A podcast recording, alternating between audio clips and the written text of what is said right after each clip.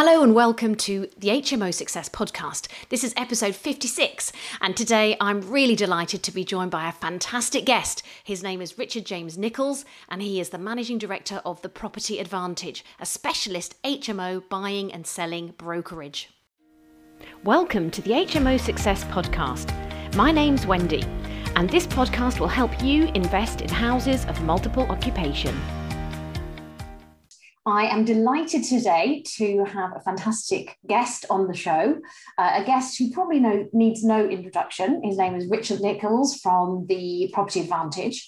And I'm really pleased to have Richard on the show today because Richard has got a fantastic purview of the HMO market. Um, and we'll understand why in a moment when he explains what he does for a living.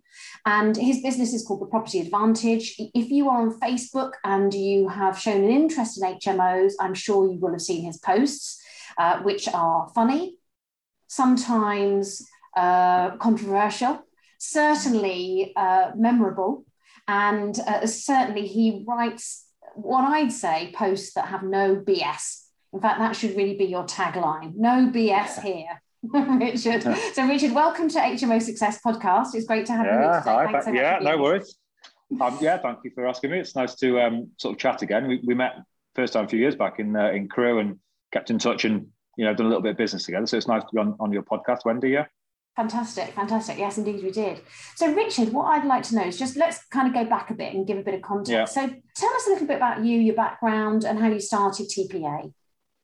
So, property sales is where originally, I, you know, literally straight out of school into an estate agent as a trainee. Um, so we're talking 17, 18 years, no, a lot longer than that, 18, 19 years ago in property sales and just kind of skipping all that kind of estate agency side, like everybody, which is where I think a lot of my uh, no BS comes from. I did the whole, I'm going to be a property sourcer, I'm going to earn £10,000 a month in about five. I did all that 10, 12 years ago. Um, and actually, that was when you did actually get a little bit of success with it because you put a little advert at the back of the newspaper saying, "Yeah, we'll buy your house in seven days." And obviously, you worry about that later when you get a phone call. but um, that, you know, you could actually genuinely pick up BMV properties and sell them on to investors. And I think you know around that time, um, you know, I think it was just before sale and rent back got was, was banned and uh, same day remortgages and things like that. So it felt very much that everything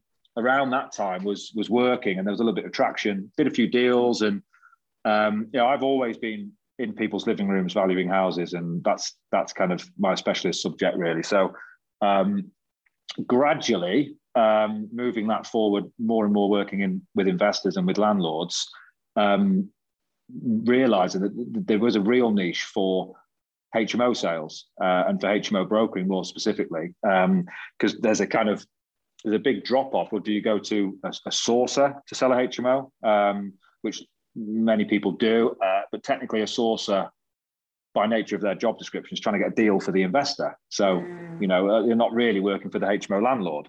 And particularly, there's lots of people that want to buy HMOs, uh, buy the kind of, you know, the residential property, add value, and then refinance. Just, you know that's the that's the source's involvement in HMOs to kind of you know to to work with people that want to add value and then you know refinance money out. But who specializes in selling the the finished product? Um, you know the, the already up and running HMO.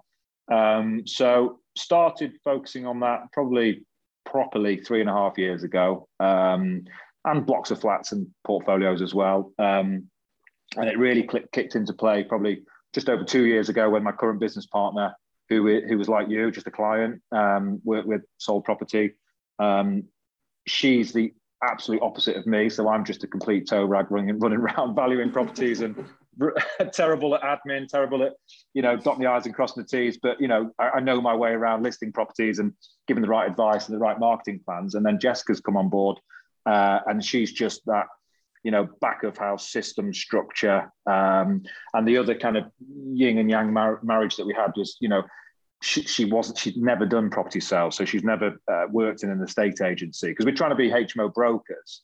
Um, and what I always say to the team is if, if we're not careful, we'll just fall into becoming an estate agent because, you know, that's the, the, the most similar, I suppose, company that's aligned to us. So having Jessica there, who you know she, she's got no idea about what estate agents do and how they operate, it's great because it's just purely from a HMO investor's point of view, what does she need to sell a HMO? And then we've catered the business around my experience as well. Yeah, so it's gone. Yeah, I'd say it's gone very, very well. Just no advertisement, um, just purely as you've I've used experience, just, just working for landlords, doing a good job, moving on to the next. Um, yeah, word of mouth, very, very powerful uh, tool for advertising, marketing, isn't it? Yeah, and it's culminated in. Um, I mean, you've seen from some of my posts. I will certainly this year visit. I'll, I'll visit probably well over 500 this year. Um, walk in, assess them, walk around as, as I did with with with your few, and um, and that just gives me a real unbiased. I'm just full time traveling around the country looking at all these HMOs, every single market, every single market, all you know, they're very, very different. Doncaster to to Brighton to Barrow in Furness, you know, I go around them all, and it's just I find it really interesting because they're so different. And you know, HMOs they do work everywhere, but they also don't work everywhere. Um, and I think that's what I'd love to hear a bit more about because that absolutely fascinates me too is how the HMO market is similar or different in different parts of the UK. So, what's the kind of extremes that you've seen? Where have you seen, you know, really a, a contrast in HMOs? I'd love to know more about that. Are they in different parts of the country? Are they different types of HMO? What have you seen and experienced that's kind of made your eyes bulge and where you've gone, oh, that's unusual? Yeah, well, I think to be honest, uh, we we see um, so there's big big differences. So you, know you can be in somewhere. Use an example like Leeds or something like that, um, which is why we do research before we go. Because you know in Leeds you can be in a student HMO, which believe it or not, they're exchanging hands at as low as nine percent gross yield for a student HMO in good part of Leeds. Crazy money, really, when you think about, you know, it's a northern town and they, they are, and they're selling. I mean, some of them are selling for as low as 8%. Um, and it's completely mind-boggling. And then you can walk a mile down the road, or I probably wouldn't walk. I'd drive down a mile down the road in uh, you know another part of Leeds where it's just a kind of blue collar working uh, back-to-back terrace, and you'd be up to twelve percent.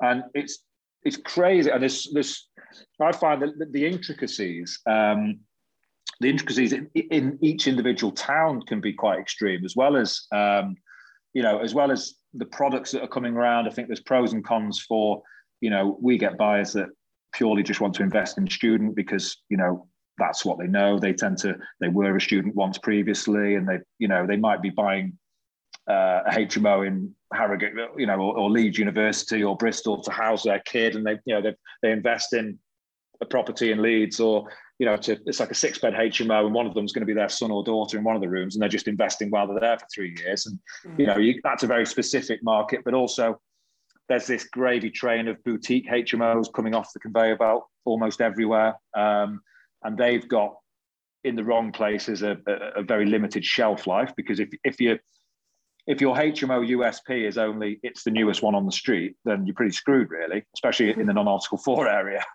Um, and you know, ranging from certain markets, they will only fill if they're the best HMO, and the, and the amenity standards have really gone up. Um, I think I don't see the very worst of the HMOs purely because of where my clients come from. And normally they're probably maximum maybe set up between sort of five and seven years ago. And then the landlord has kind of decided to, to exit out. So the oldest ones that we see are probably five to seven years old. Um, we don't see the real horror story, the real slums. You know, um, uh, we uh, to, to, be fair, I do see them, but we turn them down.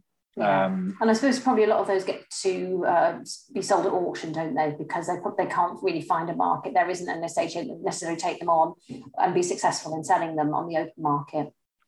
Yeah. So our service really is we want sell a HMO knowing that it's good enough for the new buyer to have three, five, seven years of of kind of you know standard maintenance in, involvement. There's no big bogies in the closet. There's nothing that's going to shock them, and it can cash flow going forward from their purchase. And that's what that they're the ones that we sell. Yeah. So if we come across, occasionally we do. Um, and the problem with selling HMOs, because we get asked to value real tired stock sometimes, but the landlord has normally seen the average yield selling price. So, for example, where, where you are, Crewe, they'll say, you know, I know that Crewe can sell at 12%, 13% gross, but they bring me an absolute asshole, you know, and they say, look, it sells at 12, 13% gross. It, it, yeah, they, they do, but yours needs but 50, 50 grand. Yeah. so there's a there's a detachment from the reality. The landlord still expects them, and to be honest with you, they get they get the price in auction. You know, they put them out in auction, and, and you know, there's always an idiot in a London auction that will pay over the price for a HMO somewhere along the line. Um, we, we we try and just hit that middle ground, that consistent. You know, there's a fair valuation between buyer and seller, normally based around a, a yield based on the income um, that suits both parties, and you know, the yield map across the whole country where, you know, like say, Crewe, Crewe might be between 12 and 13, and Brighton might be between 7 and 9% gross, but they've got their different varied reasons why, why different people want, want, want, want to invest there.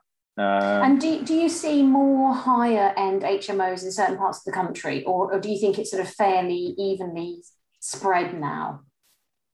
Um, I think it's, well, I see high end HMOs being developed pretty much everywhere. Um, and so, for example, the other week I went to uh, two HMOs, one in Bromley, one in Beckenham, Be- Beckenham uh, and they would what you'd be classed as kind of you know high end boutique sort of HMOs. And you walk into the you walk into the HMOs, they've always been 100% full. The tenants have been there constantly, and you walk, and the average earning, um, the landlord said to me, the average wage of the tenant is over 50 grand. You know, average, yeah and that's a professional HMO. And I walked in there. There's um, it was kind of in between lockdowns, so um, you know a lot of working from home still, and they've all got their Apple Macs. They're all graphic designers, or they're you know, and you walk it. it it's a professional HMO. The a lot of the other HMOs, um, and and by the way, that, that just sold instantly. You know, it sold out at about eight point three percent gross yield. You know, because it's a very you can you, you can see who's in there. You can see the quality of tenant, and they've got big deposits. That they're they're in there for a year, two years each. You know, each tenant. It's a it's a completely different HMO market. Um, and if you take that, there's nothing wrong with upping the amenity standards in certain areas and having the best HMO. And I think the ensuite rooms, the stylish, the designed HMOs, you know, they should really be everywhere because somebody earning 20 grand still deserves to live in a live in, live in an amazing space.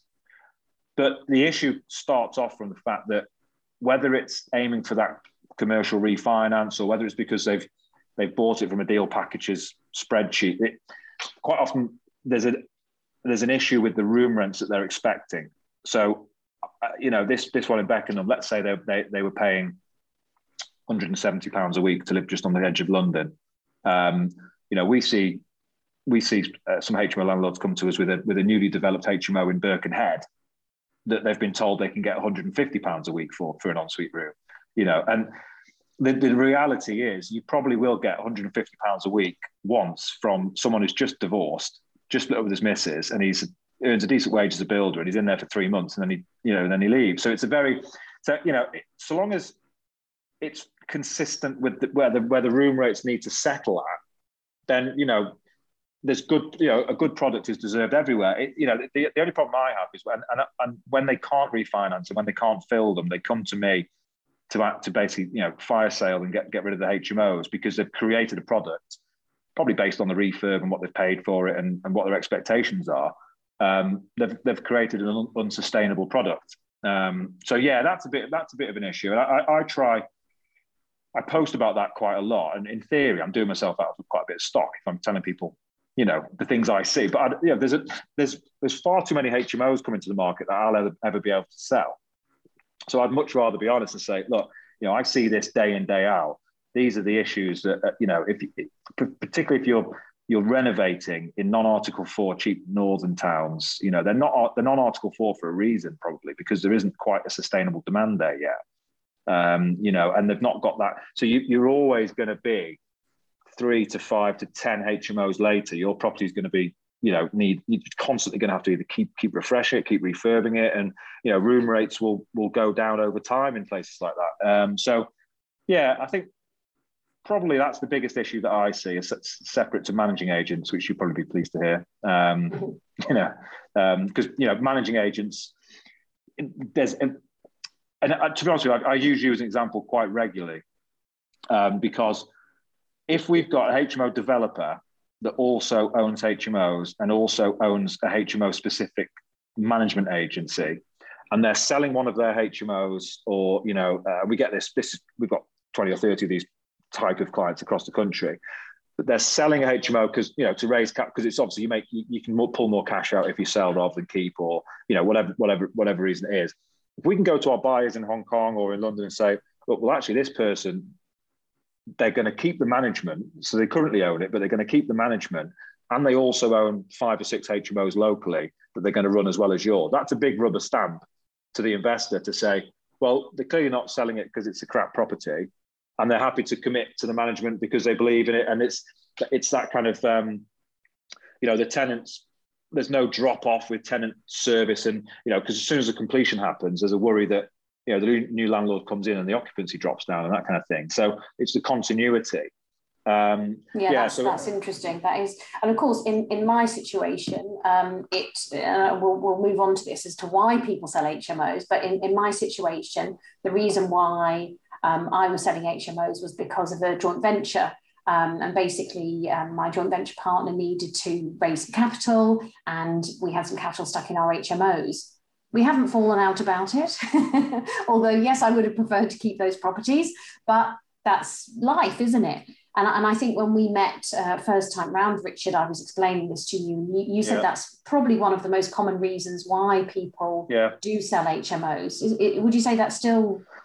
Relevant? Yeah. Uh, well, I, I, yeah, I would. Yeah, because um, you know it, it's I think in normal, stable situations where there's no where there isn't a rush to do anything. So, so to use myself and Jessica as an example, I knew Jessica for over a year prior before we even discussed going into business together. You know, and you just have that solid relationship and rapport and trust.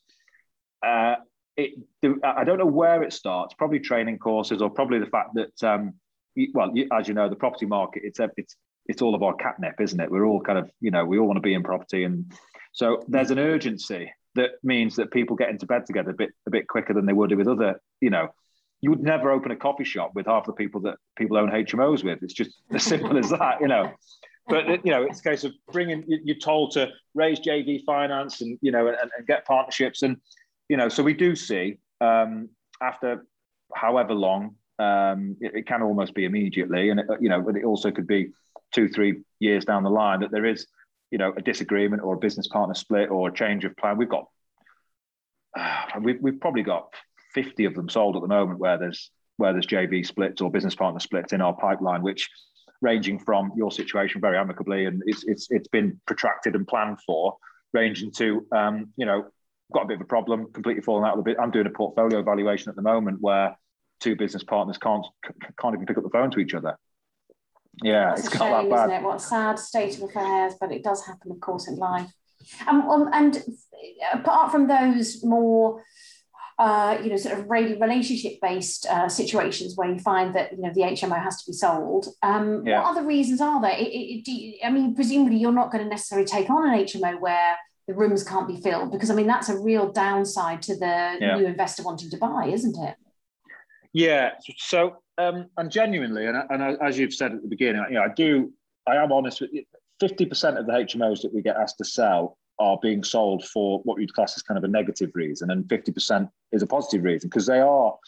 Which is why I, I think there's a place for a specialist HMO sales broker because it, you know, they're a pain in the ass to run, and they've got all these variables. And if you get it right, they're amazing. But you know, because of the variables and because of the, the nature of them, they can also go wrong relatively quickly, or people can and uh, not necessarily go wrong, but they're, they're, energy driven. And if people can lose the shine off them, if their expectations are too big going in, or, you know, so start off with, you know, probably the, the, the more negative reasons and obviously business partner split, um, overestimating where they could refinance at. Um, and that's exaggerated if they've borrowed money on a bridge or, um, you know, if they've, if they've taken too much JV money and they're in for quite deep and they're expecting a £400,000 refinance and it comes in at 300 um, you know that then triggers a sale. And if, and if it is actually a good product it's just the fact because there's a very different thing. What Shawbrook will say a HMO is worth compared to what a cash buyer from Hong Kong would say it's worth based if it's as long as it's a healthy HMO and it's got good income then in theory you can always sell out the yield value to a cash buyer um, because they've not got that lending risk attached to it. So um, yeah, so that's that's one reason. Just literally stock and, and, and you know bring it pull, pulling money back out. Um, yeah, business partner split.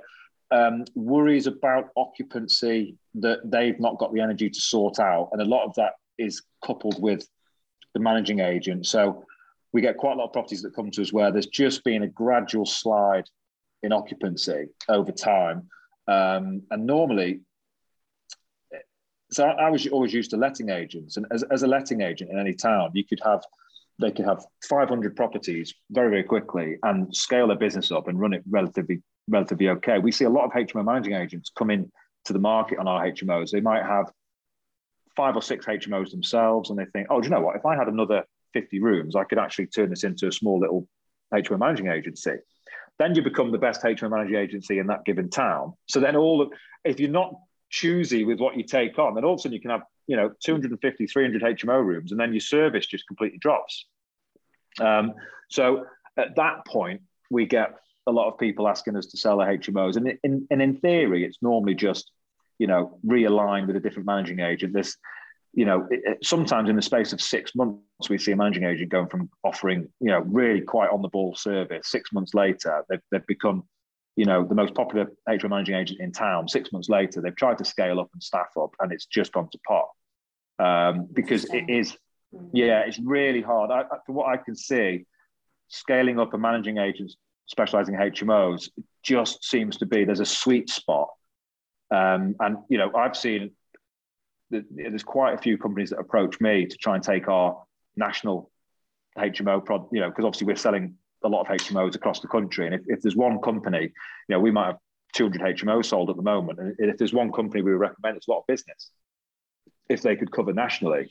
But I've all, I don't believe in national HMO management. I, I, believe it's a specialist local, you know, it can be across a couple of locations regionally kind of thing. But, um, you know, I, I, I just don't think that the nuances and the markets with the HMOs I see, it doesn't lend itself to, to national or, or scaling up too much to be honest. I think there's a there's a limit where you get the sweet spot. The HMO managing agents, they've got enough to be big enough to have the manpower to, to deal with stuff and to provide a hands-off service, but they're not too big where they kind of fold in on themselves. Um, Interesting. Yeah, yeah, yeah. I mean, we we've spoken to a number of people about this, and we found that um, generally one member of staff can probably manage about I don't know, 60 to 70 HMO rooms full time, maybe a bit more than that actually, maybe 80. Yep. So we've got two members of staff who, well, we, have got three members of staff, but one of them is very much back office and sort of operations. And then we've got two who are more the lettings and sales team who you will have met before, Richard, yeah. or certainly had communications with. They're both yeah. part time. Um, and we have, I think it's about 176 rooms under management at the moment. Um, so I think they do very well. They're, they're pretty assiduous about their, their use of time, but we are getting to that point um, of thinking if we're going to grow, we're going to have to take a number, another member of staff. And we've always had as our maxim, we're not going to take on new HMOs when we haven't filled our previous ones. Yeah. Now, there's all, I think when you get to about over 100 rooms, it's actually very hard to keep them all at 100% occupancy 100% of the mm. time. And our, our, I would say our lettings, uh, our, our, occupancy rates are generally between 94 and 96%. I, I get uncomfortable if they drop below 94%. Then I start to harass and lobby the staff, and they know yeah. when it's coming, so they know they have to, you know, get the finger out and have a plan of attack. Um, but generally, we we will only hit 100% occupancy maybe two or three times a year, and, and, and yeah. we all sort of pop the corks and we're all celebrating um, because of course it you know you may have that golden moment where everything is filled but yeah. you've always got somebody on notice you, you might have somebody who's moved out of a room and you might have already got that room booked out to another tenant but you've got a 24 hour 48 hour checkout and cleaning period so mm. to have everything absolutely filled and I, I must admit i always get very cynical and doubtful when I hear people who've got big HMO portfolios claiming they're 100% filled 100% of the time and they never yeah. have bad debt. I, I, I just don't believe it. I it's, don't think it's true.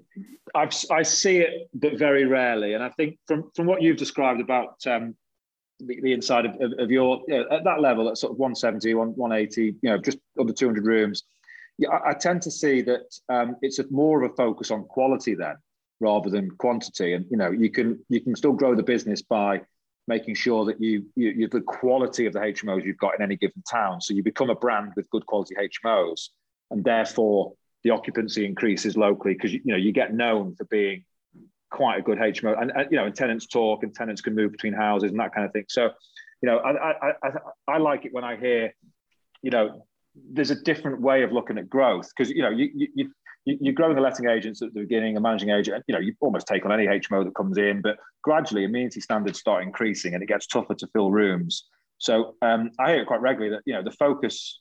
Well, I was chatting to a managing agent a couple of weeks ago, and he was saying exactly this. He stood outside the house. And my focus now is not to increase the amount of rooms; it's to it's to, to increase the quality. Mm-hmm. And I've got five or six HMOs at the bottom end that are going to be dropping off the bottom end, um, and I've got you know five or six replacements that are going to be, going to be coming in, which is going to help my brand, help my stock, um, you know, and then help all the other landlords in the middle because you know they're going to be associated with a better brand of you know managing agent. And um, yeah that's that's that's what I like to hear really. I, I do think it's um, so probably one of the most common um, we and then to answer to go back to answering about you know who you know who sells and why do they sell obviously at the moment um, tax uh, concerns about capital gains or tax increases they think well okay well get out now there's incorporating so you know they might be held in their own name uh, we've got quite a few clients that I had a two-hour Zoom with. So I've got a portfolio coming up down south to uh, probably next week, and um, they they're selling eight HMOs that are in their own name, um, but they're not stopping investing in HMOs. They're just selling, realizing those are their own name, and then and then going again in their company structure. So we see that quite quite a bit. Um, and then moving on to the positive sides, why why people sell HMOs? Well, you know, a lot of them see it as a three to five year, you know, come in. You know, a lot of people, especially with the, the HMO groups, um, I'm talking more kind of the investment groups and the, the training or the franchise groups that are out there with HMOs. Um, you know, it's it, they're there to to give them extra cash and to give them, you know, something to be able to retire early or to give them that investment. And you know, we've got a lot of a lot of our HMO landlords are at that 55, 60, 62 age group where they're just purely coming off the other end and they've had a great HMO portfolio. Um, a lot of them are aware that you know it's time for a young person to come in and change the wallpaper. Um, you know, but what you can't ever change is the fact that you've got a good house in a good location. Um, you know, so things like that are, are okay to, to, to resell. But yeah, and there's also we, we work with a hell of a lot of HMO developers where um, either by you can see sometimes people they they don't expect to sell the HMO. They might be coming at it initially for a wrong reason. So they've tried to refinance, they can't get the money out.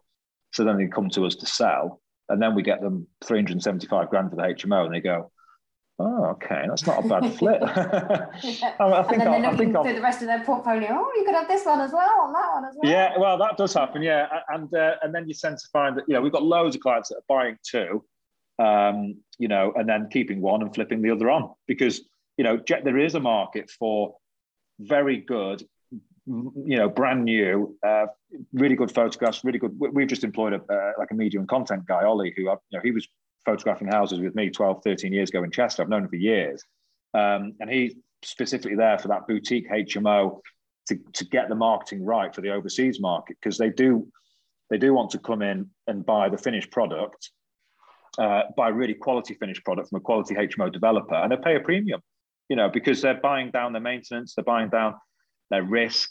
Um, you know, they're not dealing with builders or sources or, you know, um, they're not going through planning delays or the risk of not getting planning and things like that. Um, so, do you find that a lot of your um, buyers are from overseas? Are you getting more buyers from overseas, or has that leveled off? Because obviously they've got the additional stamp duty um, to pay, even though you know that for being an overseas investor. What, what's yeah. the spread of um, investors? Well, it does vary the spread. Our job um, which I've had a meeting today with the broker. You know, we're constantly trying to keep on top of that to look at um, the anecdote that I use to to landlords selling. You know, if we list a HMO at the yield value, um, particularly anywhere above the Midlands, you're going to be above bricks and mortar by quite a distance. Um, so 95%, if you put your head above the parapet and come out to sell a HMO on a yield value, 95% of the market, including other investors who want to add value on Facebook and everywhere, they're all going to say, how much? you know, I'm not paying that. So it's our job. All our business does is just concentrates on that 5% because there's 5% who do want an up and running HMO. whether that's an overseas buyer, uh, a husband and wife couple from Berkshire, whether it's an investment fund, whether you know what whatever it is. Um, you know, our job's to make sure that we're dealing with them, in contact with them. So I do a, you know a bi-weekly webinar to uh, Asian buyers, const, you know, constantly keeping track. I've got uh, currently I'm going to Hong Kong in October, but it keeps on getting pushed back. Um, I'll probably meet.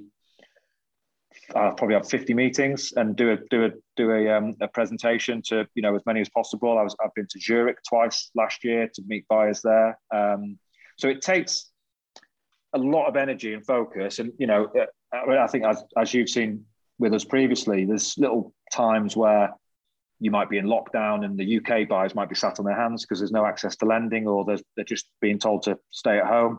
And during that time, the, the REITs and the pension funds were spending their money still. So they were very active and they propped us up, you know, and then the UK market came back last summer quite strong. They were buying a lot of HMOs. Coming into September last year with the relaxations with the passport um, situation with Hong Kong and, and, and England um, or the United Kingdom, suddenly last September, we were doing three million pound a week cash offers from Hong Kong every week. You know, um, so it's amazing.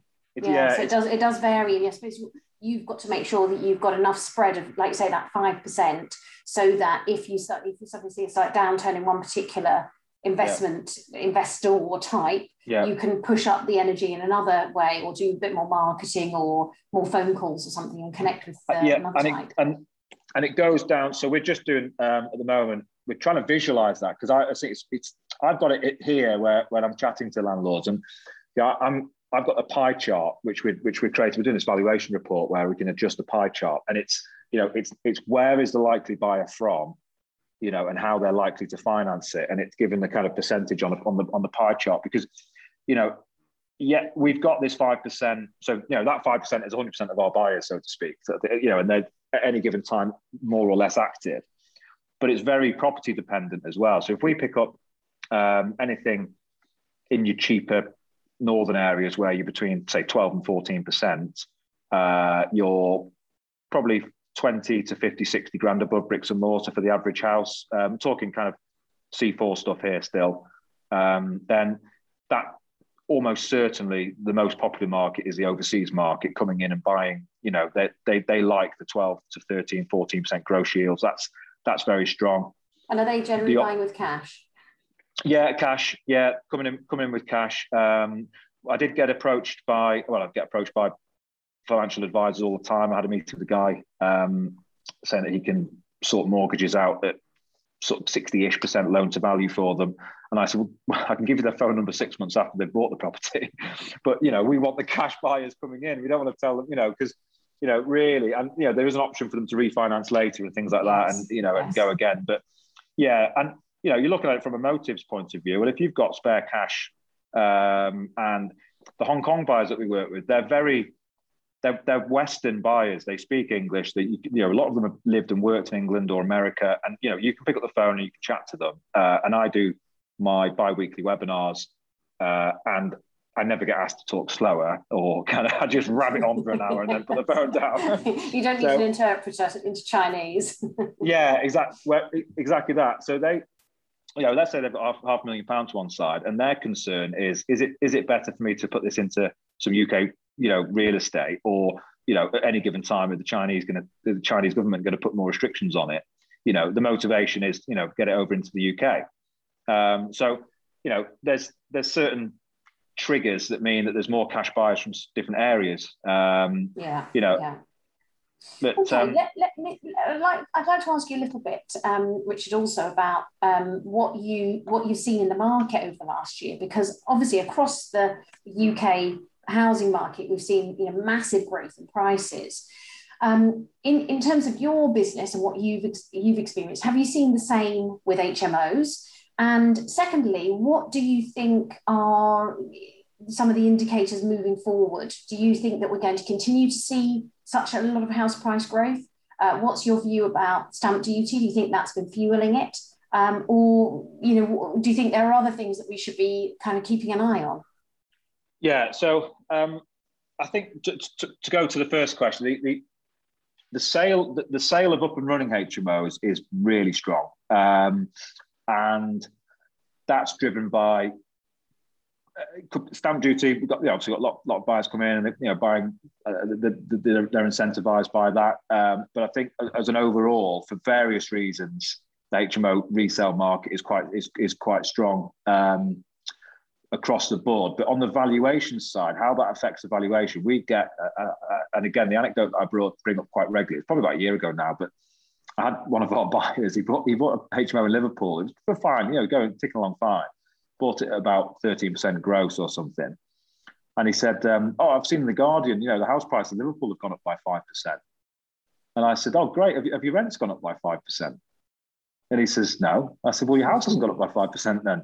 Because all of these, you know, there's, there's, a, there's probably, uh, you know, there's probably a, a kind of little belt just outside London or just around London where, you know, the balance of I value it on a yield basis and oh my God, it's just exactly the same as the bricks and mortar price because it's in a high value area. Yes. So, um, you know, somewhere in Buckinghamshire or maybe Milton Key, or, you know, wherever it is, you think, oh, it needs to be nine to ten percent here because that's the market for it. And oh, lo and behold, it's doing forty grand a year and it's worth four hundred grand as a semi-detached house. So therefore, you're buying decent income and you're buying in at nine ten percent. But actually, you can still read the Guardian and go, oh, it's gone up by five percent as well because you've got that balance of, you know, uh, uh, you've got the bricks and mortar value on par. But if you're going yield chasing and if you're buying at 12s, 13s, 14s plus, I valued it at 12 plus because it's above bricks and mortar. So therefore, you know, uh, uh and there's a there's a sliding scale of risk that comes attached. You know, so buying in at 14% comes with X amount of risk for the investment. And then if you boil that all the way back down to uh, you know a pension fund buying a retail park with Sainsbury's as a tenant at three percent, then that's got a different risk attached, and everything's in between. So if you put a long 20-year care lease and they go out at six percent, or if you've got um, yeah, to use to go back to analogy before with um, with Leeds student, the reason why they're going out at nine percent is because they are, as you said, any examples of houses at 100 percent full. A Leeds student house in the right area is always 100 percent full year on year. So you're buying in at the price that factors in that risk. So yeah, um, yeah. And presumably, you know, I mean, you you have to take into account all of those different factors when you're valuing the HMO, don't you? You've got to look at what the local figures are. You've got to look at the, the, the state of the, the property. You've got to understand the um, tenant turnover, uh, the type of AST, the type of tenant that it's attracting. Yeah. All of this goes into your brain when you're coming along to do evaluation. And have you, have you, you just read you, my booklet? you just read my booklet because I've just I've just turned that all into a booklet because I'm sick and tired of people. I, because um, yeah, exactly that. So um, everywhere I go in, um, you always start off um, with, okay, so uh, I'm in Croydon, so I know it needs to be around 9%. So that's my benchmark when I'm driving down there. And then it'll either overwhelm me uh, with uh, surprise in a positive aspect. I go, wow, this is amazing. Okay, this is 8%. And, and a lot of that, one of the things that we didn't mention is, you know, obviously this condition, tenant type, quality, when was a refurb done, but also it's lendability. So if it's a six bed or if it's a seven, eight bed or if it's a commercial to resi, then there's access to different lending. And the more people can lend on it, that can compress the yield as well. Um, so, you know, all of those variables go into it. And, I'll, you know, and uh, to turn that round somewhere in the north, if I got asked to go to Doncaster, I know, I know I'm probably walking into something at 12 and a half to 13 and a half, pretty much. Um, yeah. Probably the most expensive lower yield that I've sold in Doncaster from is probably closer to 12 for something really quite good. Um, and again, that would probably be sui generis, big, able to go out and get mortgage on it. Um, and then the, the, probably the cheapest that I've sold in in Doncaster would probably be sort of getting up to 14% because it needed a bit of work or it was a bit, you know. But which one's the better investment? Because we say to our investors, you know, don't get blinded by the gross yield. Because, you know, if, if you're buying at 14%, but you're buying 80% occupancy and a few headaches and a bit of an issue, well, you buy at 12, but it's 90% full. Exactly. And it's, you know, so, you know, there's, there's, people don't always understand this about gross yield is that the, the, the gross yield gives you a, a flavour actually of the quality of the property as well as the quality of the tenancy. So the, the lower the yield, um, probably the better the tenant, but equally the higher price you're going to pay for the property. Um, whereas the, the higher the yield, you're going to get probably um, you know, slightly less uh, good tenants. The property might be not in such good condition. Um, it looks attractive because you're thinking, oh, it's 14, 14%, but actually that's not quite how yields work, is it? And, yeah. and I think for people, to, they've got to get their head, head around that. And providing that, it all comes down to the basics, which is what, you know, if the HMO solves the local housing need that it's intended to, then the HMO will work. And so long as, you know, it's, if it's in an area where the average, you know, where the bulk of the tenants, the big ball of tenants there, the demand is around 85, 90 pounds a room, create a HMO to suit that bulk because you'll always be full, it'll always serve a purpose. You know, I mean, you know, size, space, layout, right road, right location, all of those things can be can be created inside earning 90 pounds a room on a six, seven, you know, six, five, six bed.